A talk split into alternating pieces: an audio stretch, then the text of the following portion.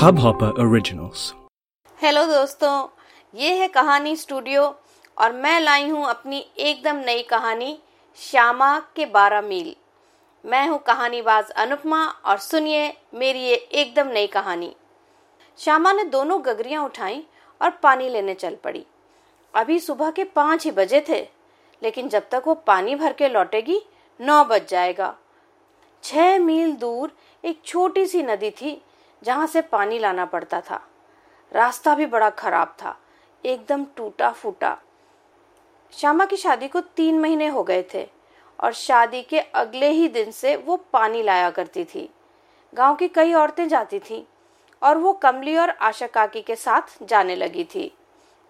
श्यामा की कद काठी लंबी और कुछ चौड़ी भी थी।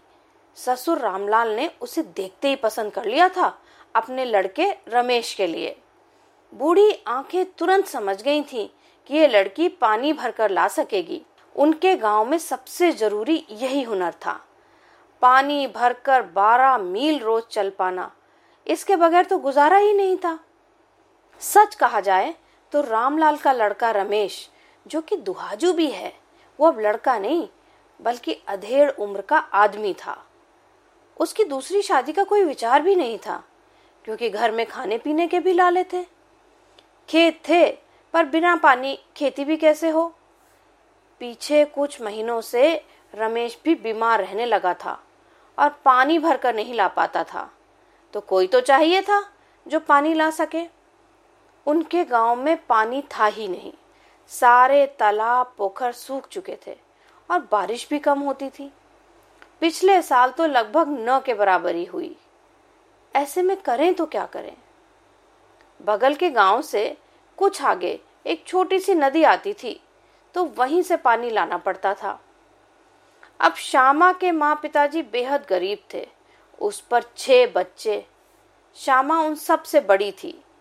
सो उसके पिताजी उसके दुगनी उम्र के आदमी से उसका ब्याह करने को राज़ी हो गए थे। शादी बस मंदिर में हो गई थी। बिना मेहमानों के। क्योंकि पैसा खर्च करने की हैसियत न तो श्यामा के पिताजी की थी, न ही रामलाल की। बस जिस दिन से श्यामा ससुराल आई, बाप बेटे ने चैन की सांस ली कि अब पानी तो आएगा घर तक। रोज सुबह श्यामा पानी लाती, फिर रसोई बनाती और फिर घर का काम। उसका पति रमेश तो अपनी खटिया पे पड़ा, खांसता ही रहता। आज जब श्यामा पानी भरने निकली तो बहुत गर्मी थी।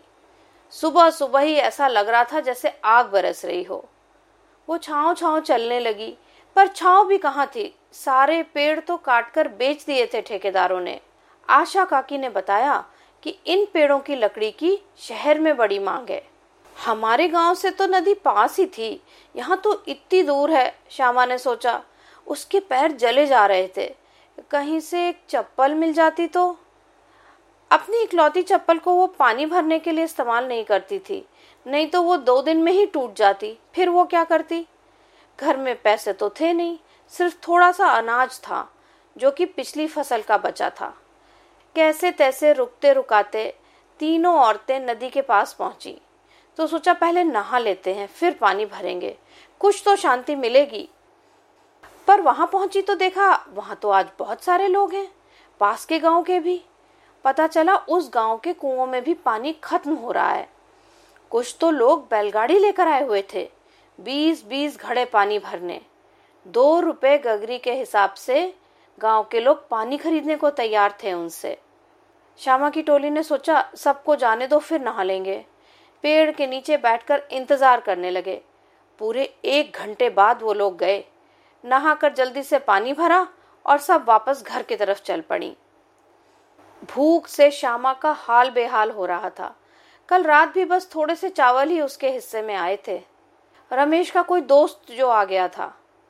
पता नहीं आज भी क्या मिलेगा। ससुर रामलाल खुद अपने हाथ से चावल आटा निकालते थे। फिर जब वो और रमेश खा लेते थे, तभी श्यामा खा सकती थी। भर पेट खाना खाए भी कई दिन हो गए थे। कुछ मिल जाता तो अब तो लग रहा था कि चलने की भी हिम्मत नहीं है। किसी तरह घर पहुँची तो ससुर कड़क कर बोले, कहाँ रह गई थी? कुछ होश है? यहाँ रसोई भी बनानी है? वो बापू, आज बहुत भीड़ थी, इसी से देर हो गई। अभी बना देती हूँ। अब रहने दे। क्या तेरा इंतज़ार ही देखते रहते हम? हमने बना खा लिया। तू घर बुहार दे। पर बापू, मुझे तो भूख से चक्कर आ रहे हैं। कुछ खा लूँ, तब काम कर लूँगी। श्यामा बोली हाँ हाँ खा ले। रसोई में कुछ बचा रखा है तेरे लिए श्यामा रसोई में पहुँची तो बस एक सूखी सी रोटी पड़ी थी। इससे तो बाप के यहाँ ही अच्छी थी मैं। कितने अमरूद के पेड़ थे और फल भी मिल जाते थे। फिर मंदिर में भी प्रसाद बढ़ता था रोज। यहाँ तो कुछ भी नहीं है। ऊपर से इतनी गर्मी, क्या खाऊं?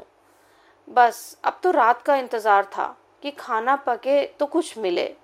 शाम हुई तो रामलाल ने आवाज़ दी, श्यामा, इधर आके राशन ले जा पकाने को। लगा कि जैसे जान में जान आई। बस एक मुट्ठी चावल और चार रोटी लायक आटा दिया। बापू, थोड़ा और दो ना, सुबह से कुछ नहीं खाया मैंने। ऐसे पेट बढ़ाएगी तो ये अनाज तो चार दिन में ही निपट लेगा। जितना है उतने में ही गुजारा करना सीख, कहकर ससुर ने भंडारे में ताला लगा दिया। श्यामा मन मसोस के रह गई। और बाहर से चूल्हे के लिए लकड़ियाँ इकट्ठी करने चल पड़ी। सारी लकड़ियाँ भी खत्म थी। लौटी तो ससुर ने कहा, हम लोग पंचायत तक जा रहे हैं। सरपंच ने बुलाया है। घंटे तक आ जाएँगे। तू खाना तैयार रखना। श्यामा ने सिर हिला दिया। खाना बनाने बैठी तो सोचा देखूँ अगर घिया की बेल पर कुछ मिल जाए तो। एक भी घिया नहीं थी। अब क्या करूँ? क्या पकेगा? न दाल, न सब्ज़ी। ऊपर से इतनी तेज भूख। श्यामा ने घिया के पत्ते ही तोड़ लिए। कुछ तो करना ही होगा। पत्ते साफ़ करके काट लिए और चूल्हा जला लिया। पर ससुर ने देखा तो ज़रूर बवाल होगा कि बेल खराब कर देगी तो आगे घिया कैसे होगी। अब क्या करूँ? पर जब भूख हद से गुजर जाती है तो इंसान कुछ भी करने को तैयार हो जाता है। भूखे पेट तो भजन भी नहीं हो पाता। श्यामा के साथ भी यही हुआ। उसने झटपट घिया के पत्तों की सब्ज़ी बनाई और एक रोटी बनाकर उसके साथ खा ली। अब कुछ सुकून मिला। इसके बाद उसने रसोई बनाई और थोड़ी पतली चार रोटियाँ और चावल बना दिए। मन ही मन वो डर रही थी कि कहीं पता न चल जाए, पर ऐसा कुछ नहीं हुआ। ससुर और पति पहले ही परेशान लौटे, क्योंकि सरपंच ने गाँव के स्कूल के लिए बस खरीदने के लिए सबसे पैसे मांगे थे। कहाँ से देंगे? रात भर श्यामा सोचती रही कि अब क्या होगा, कहाँ से पैसे आएँगे? जो भी खाने को मिल रहा था, वो भी नहीं मिलेगा। भगवान, इस बार अच्छा पानी बरसाना। पानी हुआ तो सब समस्या सुधर जाएगी। पानी के बिना तो कुछ भी नहीं। ऐसे कैसे सारे पोखर, तालाब सूख गए? कहाँ गई नदियाँ? अगर पानी गाँव में ही मिलने लगे? तो बस स्वर्ग है स्वर्ग। ऐसे ही कई महीने निकल गए और सावन का महीना आ गया। श्यामा की निगाह बस आसमान पर लगी रहती। कब बारिश होगी, कब बारिश होगी। गाँव के बड़े बूढ़े कहने लगे थे कि इस साल तो देर हो गई है, वरना अब तक तो पानी पड़ जाता था। इस चिलचिलाती गर्मी में पानी भरने जाना बिल्कुल मार डालने वाला था। श्यामा की काया भी जीर्ण शीर्ण होने लगी थी। एक दिन जब सारी औरतें पानी लेने पहुँची तो नदी पर भीड़ लगी हुई थी। बहुत सारी गाड़ियाँ थीं और कुछ लोग नारे लगा रहे थे। पूछने से पता चला कि नदी में पास के शहर की गंदगी डालने की कोशिश की जा रही थी और गाँव के लोग उन्हें रोक रहे थे। शहर से भी कुछ समाज सेवी इसका विरोध कर रहे थे। श्यामा एकदम घबरा गई। क्या आज पानी नहीं मिलेगा? सुन कमली, आगे चलकर पूछते हैं। वो आगे बढ़ी ही थी कि एक महिला उनकी तरफ़ आई। पानी चाहिए? इस तरफ़ से ले लो। शहर की लगने वाली इस महिला ने साड़ी पहनी हुई थी और एक कसा सा जूड़ा बना रखा था। उसकी आँखों में मोहब्बत और मिजाज में नरमी थी। मेरा नाम संगीता है। तुम लोग किस गाँव की हो? दीदी, हम तो मीठो गाँव के हैं और वहाँ पानी की बहुत दिक्कत है। प्राण सूख गए हमारे, श्यामा बोली। कोई तालाब, कोई पोखर, कुछ नहीं है। ना दीदी, पहले था, अब तो कुछ भी नहीं है। सब सूख गया, कमली बोली। अच्छा दीदी, शहर में तो सुना है, जब नल खोलो पानी आता है। ऐसा है क्या? अब कहा? पानी बर्बाद कर करके ये हालत हो गई है कि पानी खरीदने से भी नहीं मिलता। इसीलिए तो मैं पानी बचाने में लगी हुई हूँ। ऐसा न हो कि आगे की पुश्तों को बूंद बूंद के लिए तरसना पड़ जाए। अच्छा सुनो, मुझे ले चलोगी अपने गाँव? हाँ दीदी, क्यों नहीं? ठीक है, कल चलते हैं, कहकर संगीता दीदी नदी की तरफ़ चली गई। पानी भर के जब श्यामा घर पहुँची तो उसने सारी बात बताई। ससुर बिगड़ने लगे। अगर उस एक अकेली नदी में भी गंदगी डाली जाएगी तो हमारा गाँव तो तबाही हो जाएगा। ऊपर से बारिश भी नहीं हो रही। अच्छा सुन आज गाँव वालों ने पीपल के नीचे सभा रखी है, बारिश के बारे में। सबको चलना है, वहाँ ये बात भी रखेंगे। सभा में बारिश और पानी को लेकर सारे गाँव वाले परेशान थे। अगर बारिश नहीं हुई तो क्या होगा? क्या करें कि बारिश हो जाए? श्यामा के ससुर बोले, अब तो नदी को भी गंदा किया जा रहा है। ऐसे में तो हम सब मर ही जाएँगे। इतने में पंडित जी बोले, एक उपाय है। अगर कोई करे तो। निश्चित झमाझम पानी बरसेगा। सच पंडित जी, सरपंच बोले हाँ हाँ सोलह आने सच। मेरी कोई बात झूठी हुई है क्या आज तक? पंडित जी बोले, सारे गाँव वालों ने ना में सिर हिला दिया। फिर?